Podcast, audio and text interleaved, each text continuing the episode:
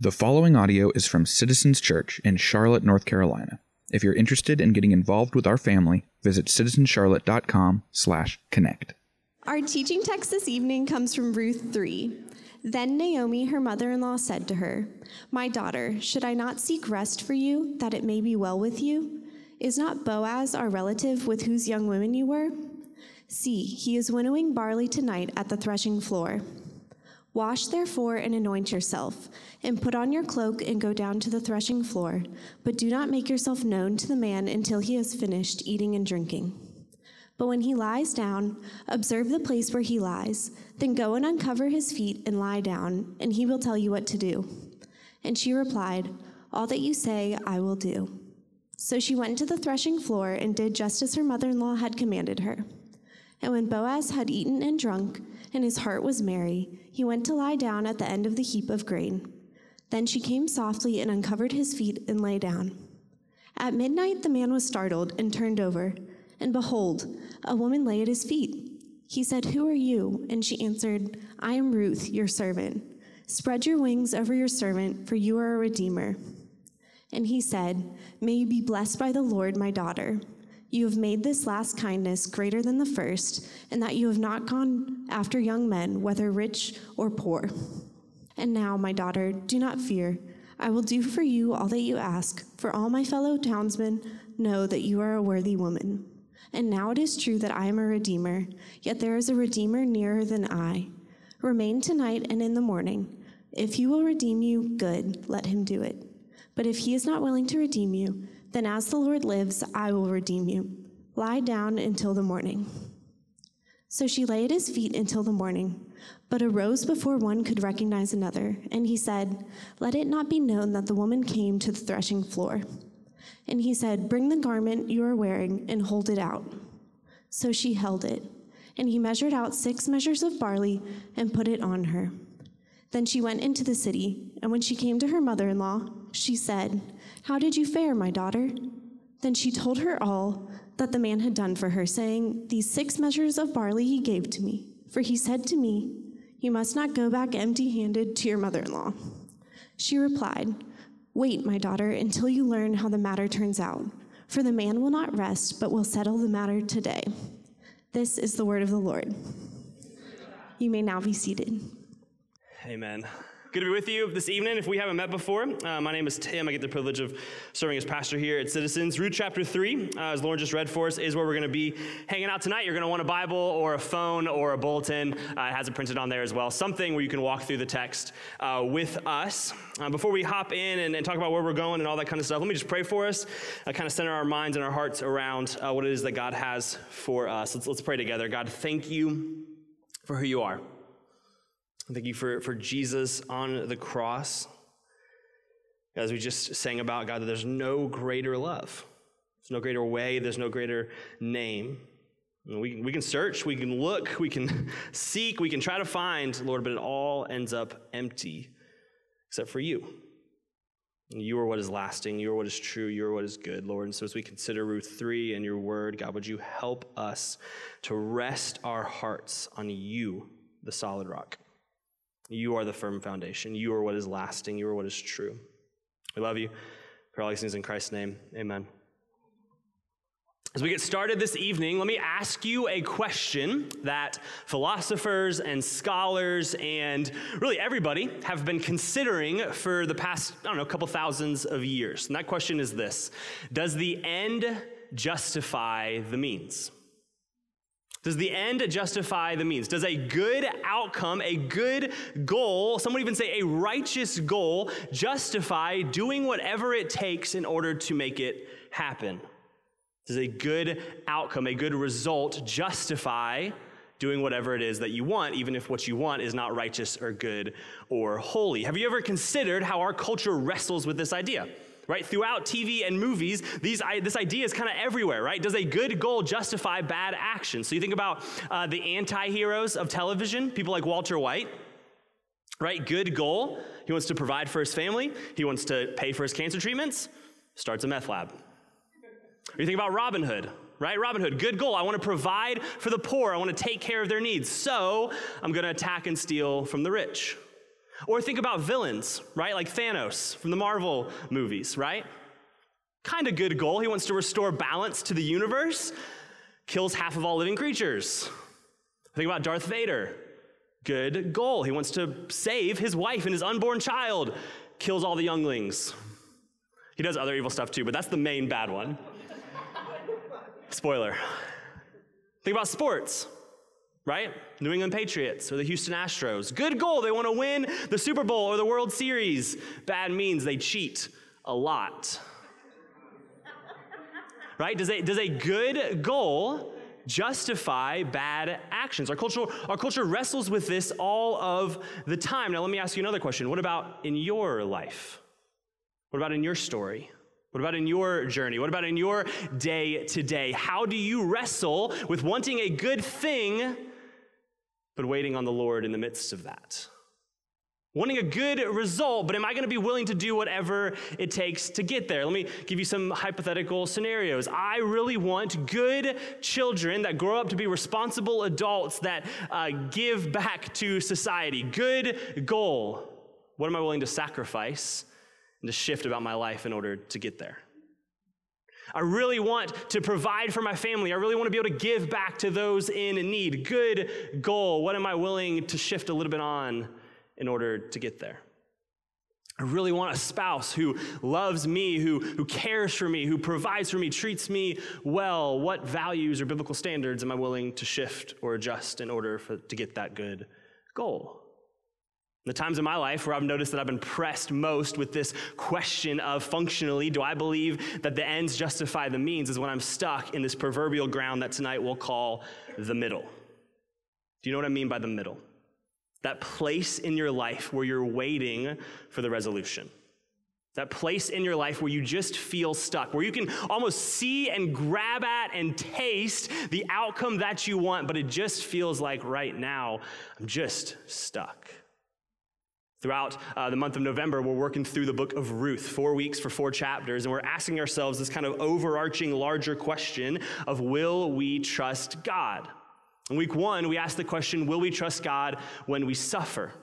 And then last week, we asked the question, will we trust God when we prosper? But tonight, I want to ask us a third question. That question is this Will we trust God in the middle? Will we trust God in the middle? Will we, we trust God in that spot in our lives where things are not yet resolved?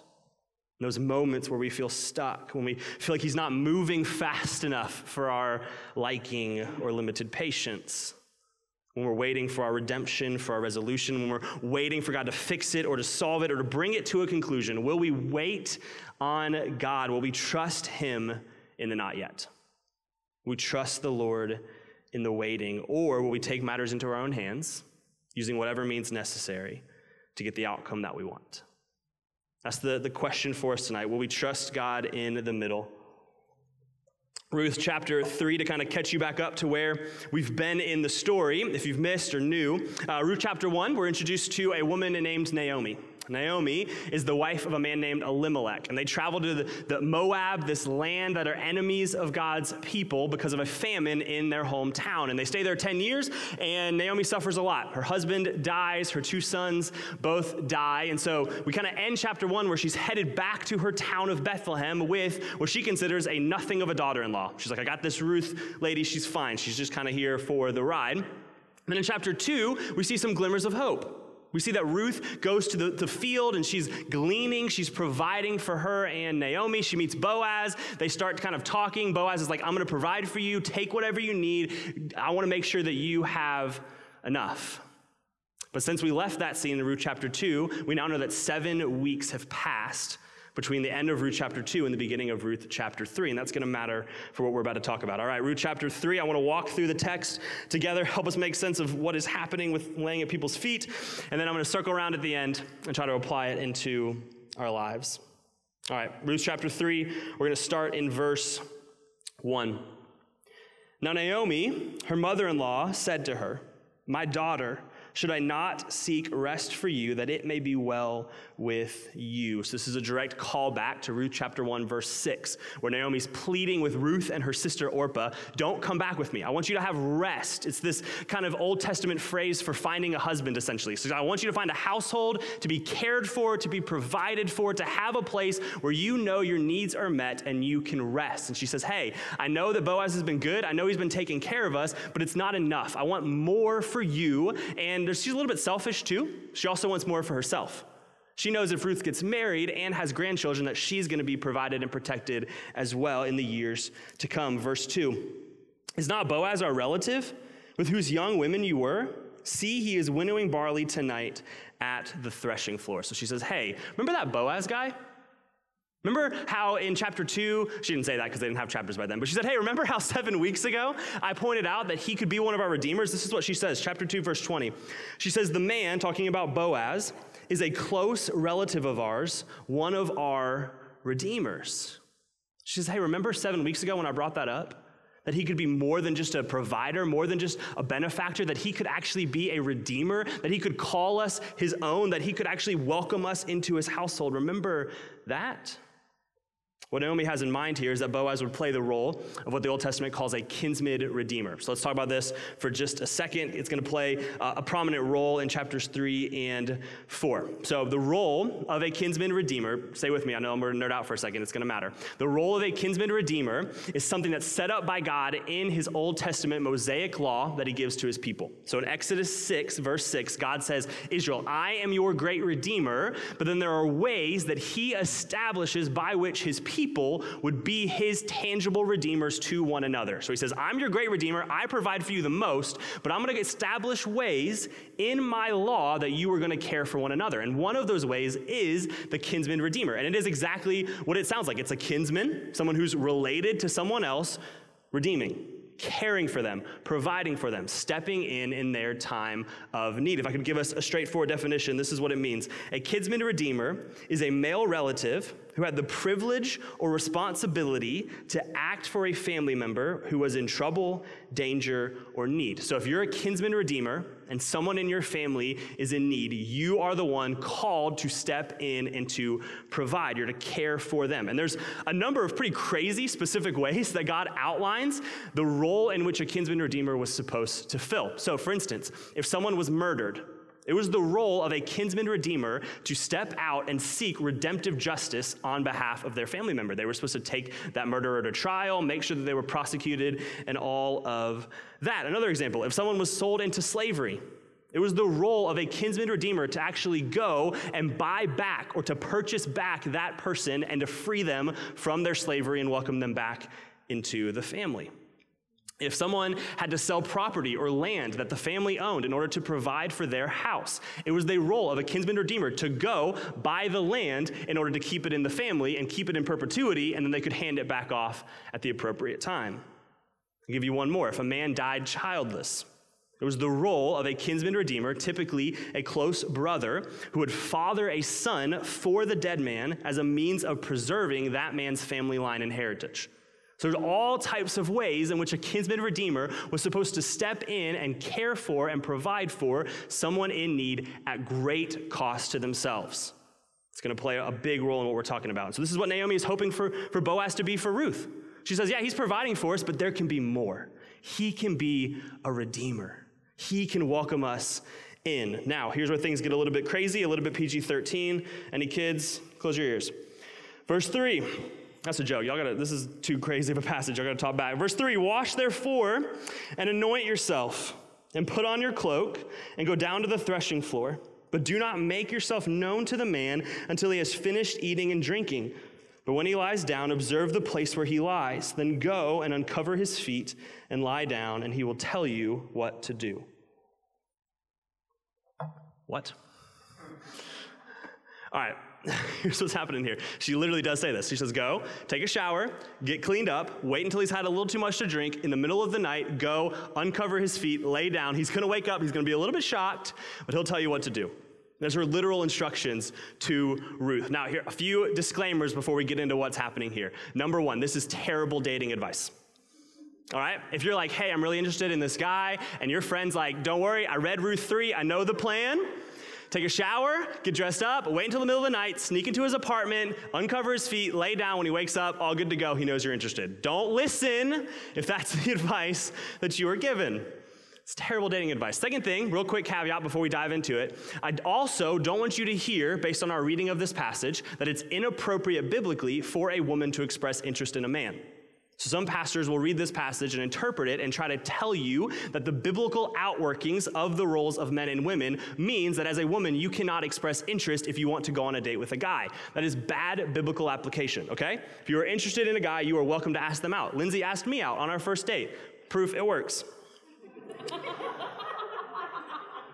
She's not here. She would hate that I said that.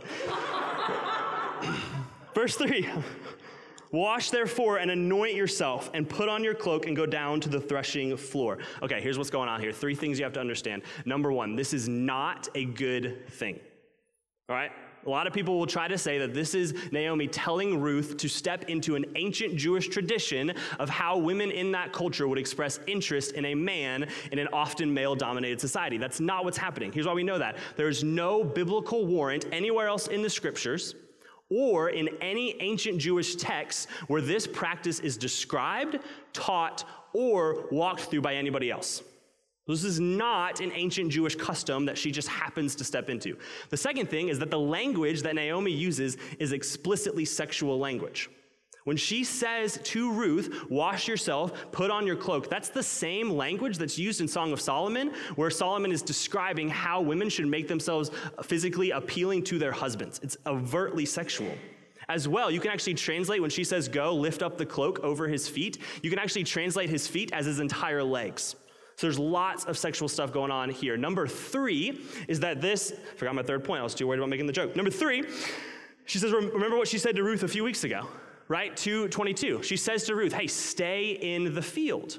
Stay in his fields so that you don't get in trouble, so that somebody doesn't come and harm you and do you wrong. And so, seven weeks ago, she was worried about Ruth in the field around other women in daylight. And now she's sending her to the field by herself in the middle of the night.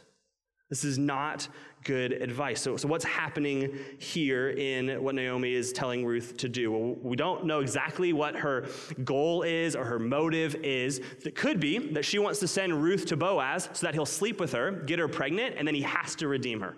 That's, that's one option. The second option is that she is just like, hey, go. And this is so overtly clear that we need him to redeem us that he has no choice. But he's like, all right, I'll redeem you because you're crazy and you're at my feet.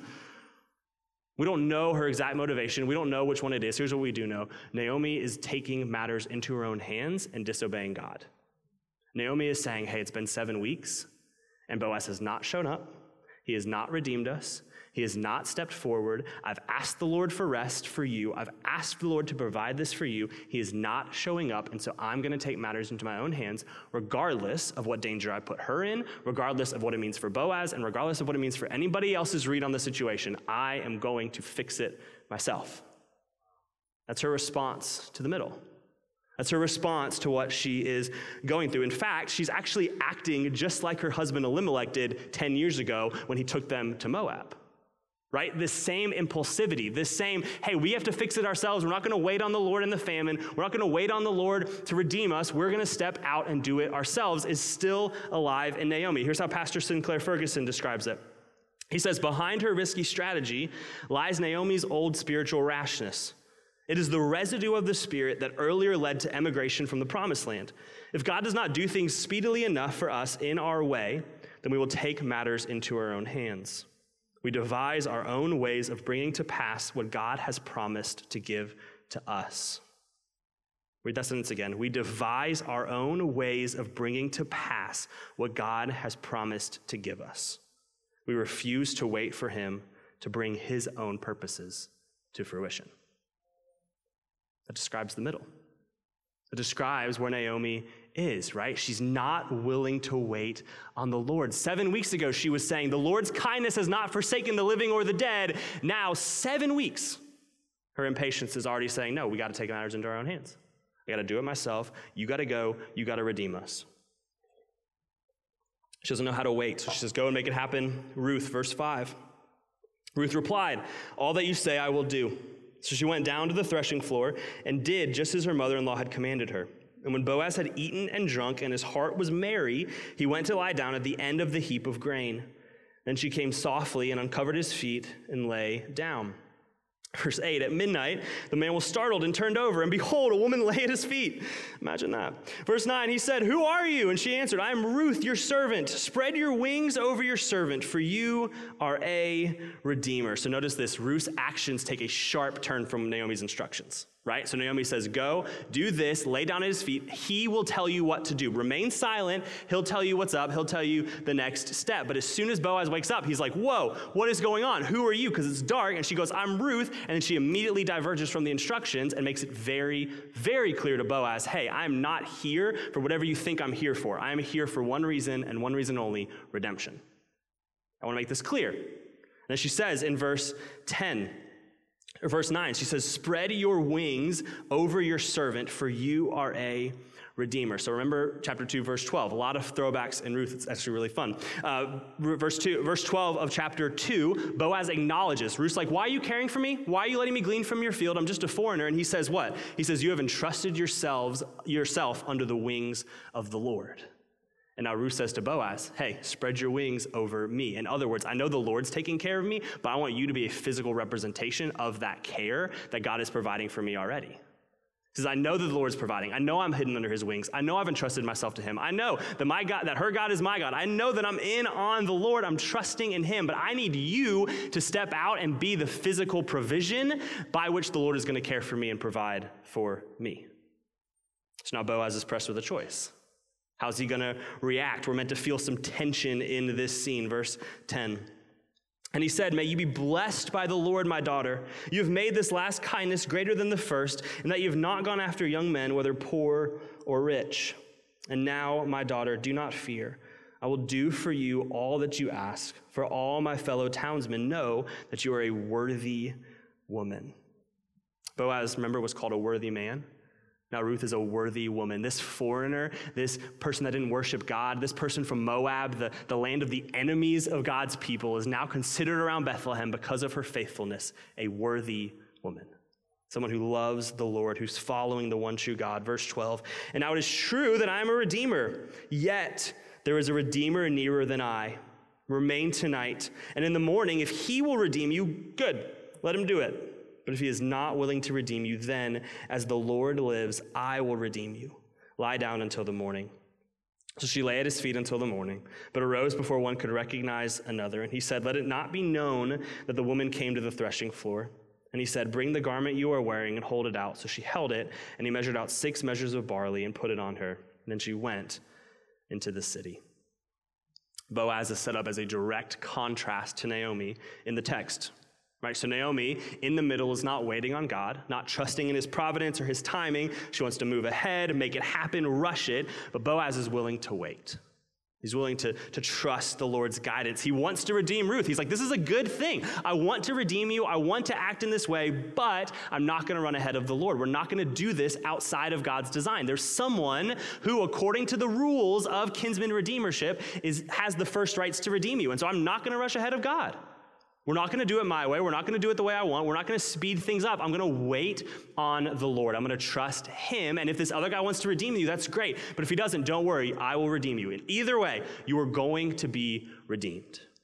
He promises this to Ruth. And if that's not enough, he sends her home with before 30 pounds, now 80 pounds of grain. You should imagine just Ruth heading back into the city, 80 pounds of grain, just, yeah. Boaz's promise. Hey, tell Naomi, this is a promise. You will be redeemed, either me or the other guy. I promise. Verse 16, let's finish it out. When she came to her mother in law, she said, How did you fare, my daughter? Then she told her all that the man had done for her, saying, These six measures of barley he gave to me. For he said to me, You must not go back empty handed to your mother in law. I just love that scene where she's like 80 pounds of grain, and Naomi's like, How'd it go? And she's like, 80 pounds. Grain. Verse 18, she replied, Wait, my daughter, until you learn how the matter turns out. For the man will not rest, but will settle, settle the matter today. I want you to notice this Boaz has urgency, but he doesn't move ahead of the Lord. Right, he's urgent. He's going to settle the matter today. As soon as the sun comes up, he's going to go to the gate. Chapter 4, we'll read about it. And he's going to make sure that someone's going to redeem Ruth. He's going to make sure they are provided for. But even in his urgency to take action, he is still going to go about it the way the Lord has called and commanded. His urgency to take action in the middle is not against or outside of or apart from or above or around or underneath or anything like that, the will of the Lord. He's willing to do the Lord's steps. All right. That's chapter three. Let me help apply this into our lives. We're asking the question Will we trust God in the middle? What does all this mean? Besides bad dating advice, what does chapter 3 mean for us? Here's what I want you to see. I want you to see the stark contrast between Naomi and Boaz. All right, here's Naomi. Let's talk about her. Naomi, in the midst of the middle, takes matters into her own hands. In the midst of her waiting on the Lord, in the midst of her waiting on God's providence, in the midst of her when are we going to be redeemedness, she, wait, she takes matters into her own hands. It's been seven weeks since they got back to Bethlehem, seven weeks of Boaz providing for them, but still no redemption. She has, notice, she has a good goal. Chapter 3, verse 1, she says, I want rest for you. I want a good thing for you. I want you to have a redeemer, but God isn't making it happen, so we're going to have to do our own thing. But listen, if you would put yourself in Naomi's shoes for just a second, if you've been keeping up with her life through this series so far, can you actually really blame her for what she does? Like, think about the life that Naomi has lived up until this point 10 years in a foreign nation, 10 years of famine in her homeland. Her husband has passed away. Her two sons have passed away. She has no grandchildren. She has no protection. She has no division. She has suffered much. And finally, they go back to Bethlehem, and she's got Ruth with her, which is good. And Boaz is kind of providing, but it's still not the way that she feels like the Lord is going or should provide. Can you just put herself in your shoes? Of course, it kind of makes sense. It's still wrong, but it kind of makes sense for her to not trust God here, right? Like, Lord, where have you been in the midst of this? God, where have you been in the midst of the death? Where have you been in the midst of the suffering? Where have you been in the midst of the heartache and sad and lack? Where have you been? And Lord says, I've given you Ruth. I brought you back to Bethlehem. I'm giving you Boaz. You have to trust me. But continually, Naomi just doesn't want. And here's why she can't trust God with the middle, with the means, because she doesn't trust God with the end. So you have to understand by this passage. She doesn't trust that God is actually going to provide rest and a redeemer for Ruth. And so she, because she doesn't trust him with the end, she cannot trust him with the middle. If we don't trust God with his outcomes and his plans, then the next logical step is that we also won't trust him with the steps to take matters into our own hands. I've shared about this before, but I hate uncertainty like really do not like uncertainty. My default, if you're familiar uh, with kind of root idols, my default is control. I love control. I want to be in control. Five seconds left on the clock, tie game, give me the ball. I want the ball in my hands. I want to know what's to come. I want to know the plan to get there. I want to be in control. Some of you guys are like, yep, we know. I want to be in control. So much so that this has played out in my life. So when I was a kid, we used to play this game where it'd be like, hey, if you could have any superpower, what superpower would you have? You guys ever played that game?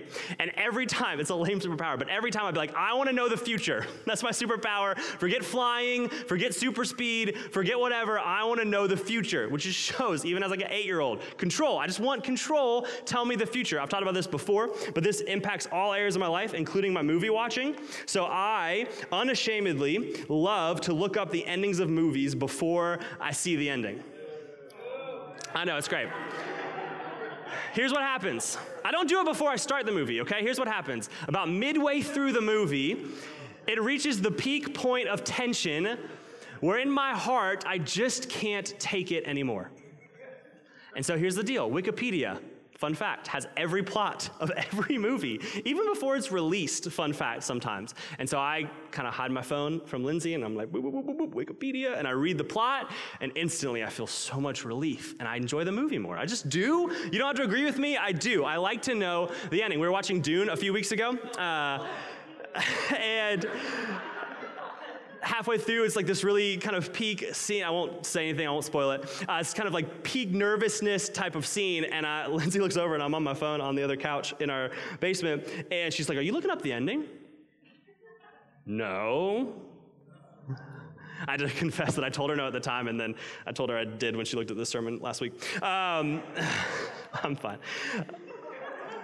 I can't take it though. I can't. I have to know the ending. I do it with every single movie. Last night I watched Shang, Shang-Chi and the Ten Rings, and I was like halfway through, I was like, I gotta know how it ends. I just get so nervous. Here's the problem for me and for you if you're a little bit like me. We don't know the ending of our lives. You just don't. You don't know the ending of your life. And if you're anything like me, if you're a human, that is a terrifying thing. This afternoon, I was working out uh, on the elliptical because that's what I do, and I was listening to a podcast. And uh, it was like three hours, two hours before I was supposed to come here. And the guy on the podcast said this quote, and it's been kind of rattling around in my brain for the past few hours. He said, The people that I know that need control the most are often the most afraid. And I was like, Well, I can't work out anymore because I'm crying. The people who need control the most are often the most afraid. Because here's the deal and my need for control, my need to know everything about my life, not only how it turns out, but how it gets to how it turns out, is because I am afraid. I don't trust the kindness of the Lord. I don't trust his goodness. I don't trust his sovereignty like I should. I don't trust his providence like I should. And so I want to know the end, but I also want to know every step to get to the end because I don't trust him. So, unlike movies, I can't just Google it, I can't Wikipedia the plot of my life. So I feel often stuck in the middle. Church, what do you do in your middles? What do you do in your middles? I don't know what your middle is. Maybe it's while you wait for the job application, while you're waiting through relational conflict. Maybe for you, the middle is waiting and praying and hoping for marriage, waiting and, praying and hoping for children, waiting for the medical diagnosis, waiting for healing waiting for sanctification and redemption? How do you handle your middle? Are you just a bundle of anxiety? Oh, what's going to happen? What's going to happen? What's going to happen? What's going to happen? What's going to happen? Do you lash out in frustration and anger at the world around you and the other people who are also not giving you the control that you want?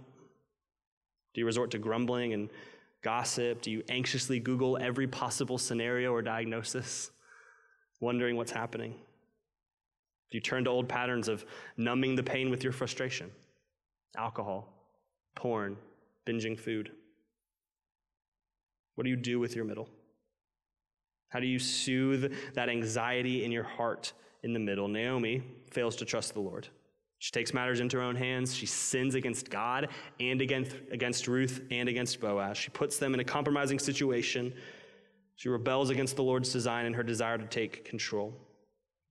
And yet, we're also given this positive contrast of Boaz, who's, who's also in the middle in Ruth chapter 3, right?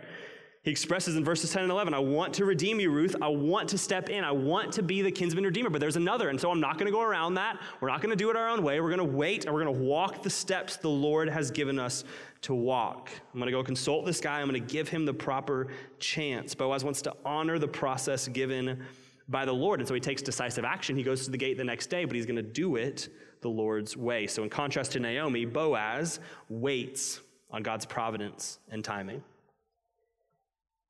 He waits.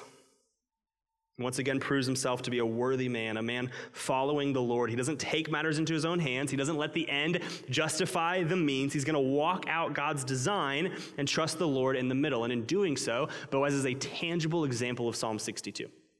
Psalm 62 is this famous psalm from David where he repeats over and over again in the midst of his heartache this invitation for his soul to wait on the Lord. This is what he says, verses 1 and 2 of Psalm 62. It says, For God alone my soul waits in silence. From him comes my salvation. He alone is my rock and my salvation, my fortress. I shall not be greatly shaken. He says, The Lord brings salvation.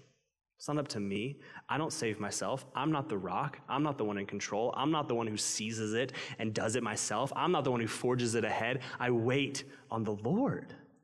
The Lord who is my rock. Naomi says, This is what I want, Lord, so I'm going to make it happen. But Boaz says, This is what I want, Lord, so I'm going to trust you and I'm going to do it your way.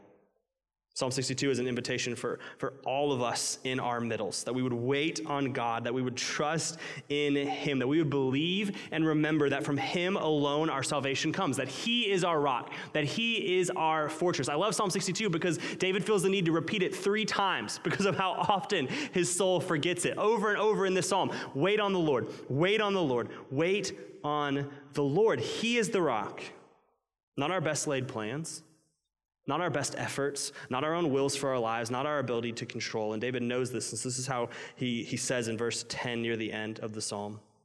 He says, Put no trust in extortion, set no vain hopes on robbery. If riches increase, set not your heart on them. Everything that you or I try to do or grasp at or look to in the middle that are not God are offering a false hope. They are not the rock. They will not give us the peace we crave. They might create an illusion. Sometimes it feels good to have a little bit of control, doesn't it? At least to feel like we have a little bit of control. It's a false hope. Ultimately, it's a lie. Your anxiety, your impatience, your frustrations are lying to you, and they're telling you that if you knew the end or if you could control the end, that things would be better. And Psalm 62 says, No, if riches increase, set not your hope on them. They are not the rock. You knowing the end is not the rock. You being in control of the process is not the rock. You being able to lay all the plans for your life and having everything turn out exactly how you want is not the rock. The Lord is the rock, He is the salvation. God is the rock. The money's not the rock. A relationship status change is not the rock. A drama filled life, free life, is not the rock. A good diagnosis is not the rock. A resolution is not the rock. God is the rock. That's what Boaz gets and Naomi doesn't. That God is trustworthy.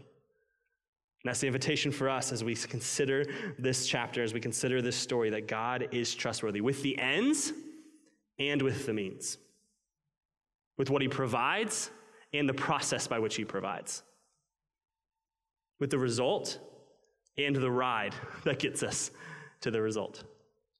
And it might not end how we want, it might not be the ride that we want, it might not be the provision that we want, and it might not be when we want but God is still trustworthy. He's still good, He's still faithful. So the question for us is will we trust God in the middle?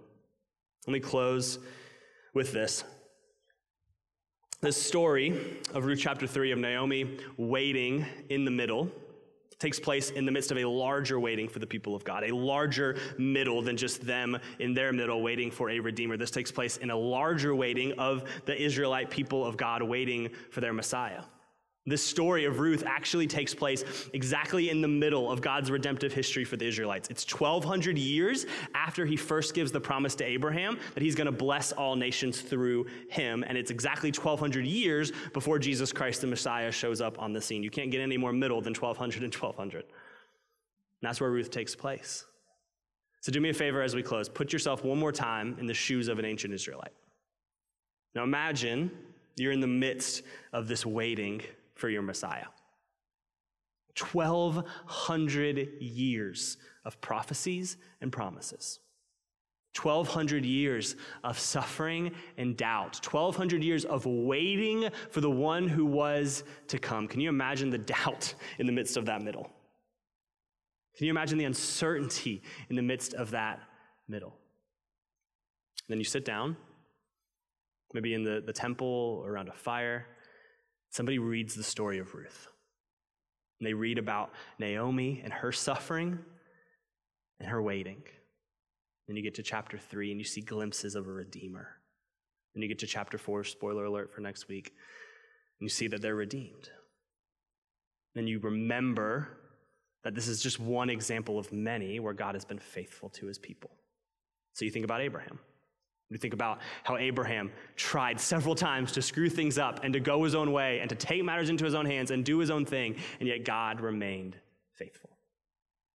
You think about Moses, who was afraid to go to Pharaoh, who killed an Egyptian and fled a town for 40 years. You think about his own lack of desire to step into what God had for him, and yet God remains faithful.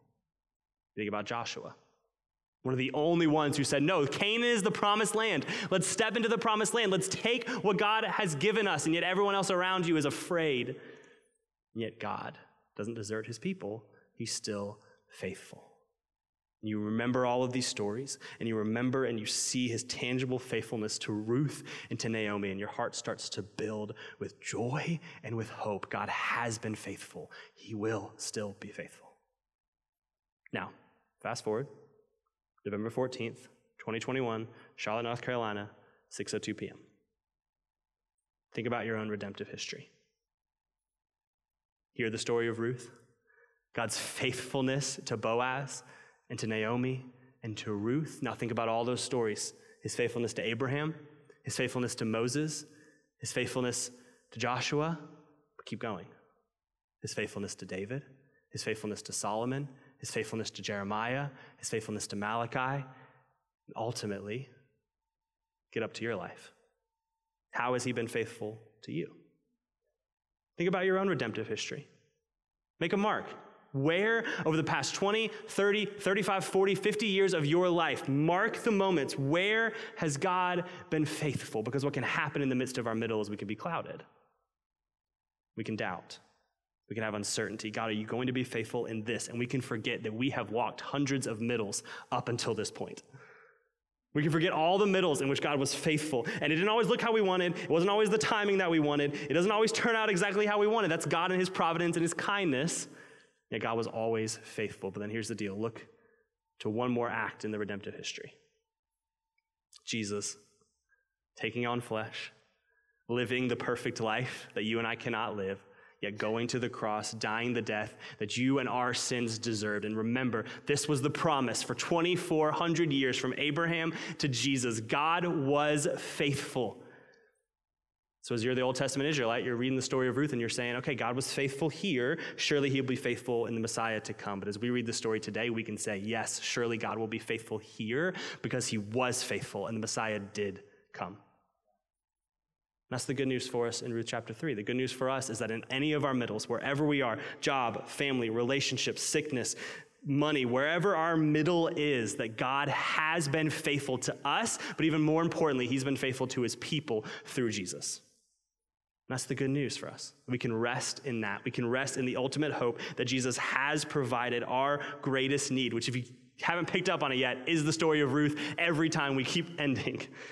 Jesus is faithful. How do we know that? Or God is faithful. How do we know that? Jesus on the cross. God is faithful. How do we know that? Jesus on the cross. God is faithful in our suffering. How do we know that? Jesus on the cross. God is faithful in our prosperity. How do we know that? Jesus on the cross. God is faithful in our middle. How do we know that? Uh, let me guess. Jesus on the cross that. We look back at that and we let our redemptive history do the work of building our hope, building our peace, building our faith, building our confidence. God did not let his people down. He did send Jesus, sacrificed on the cross, and yet Jesus also got up. And so he was not faithless then, he will not be faithless now. So we can trust him in the middle. Let me pray for us. God, thank you for who you are. God, thank you for Ruth. Thank you for crazy stories in the Old Testament where people are doing some weird stuff, Lord, but thank you that in the midst of all of it, you shine through. Your kindness shines through, your faithfulness shines through. God, that you didn't abandon Naomi even every time she tried to go it her own way and do her own thing and take matters into her own hands. You remained faithful and kind. You provided. Lord, so I pray in the midst of whatever the middles are that we're going through, in the midst of whatever the uncertainties are, the, the tangible outcomes we can reach for, we just want to see happen, Lord. Wherever the middle is, where it's uncertain and clouded, God, wherever we're at in the middle, Lord, that you would remind us that you are faithful. And Naomi took seven weeks to forget. Lord, we take so much less time.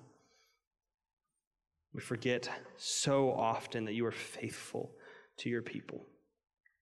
That you are gracious to your people, that you provide for your people, Lord. And so I pray for, for those of us that are in the middle right now, for those of us who are about to be in the middle, for those of us who will be in the middle when it comes, Lord, would you help us remember that you are faithful? And so that means you provide for your people. And it might not look how we want, or when we want, or what we want, Lord, but you are still kind, you are still good, you are still the giver of all good things, Lord. And so I pray that we will trust you. Ultimately, God, would you give us a vision of the cross, Jesus in our place, on our behalf, the fulfilled promise, evidence, the greatest evidence of your faithfulness to your people. We love you. Probably things in Christ's name. Amen.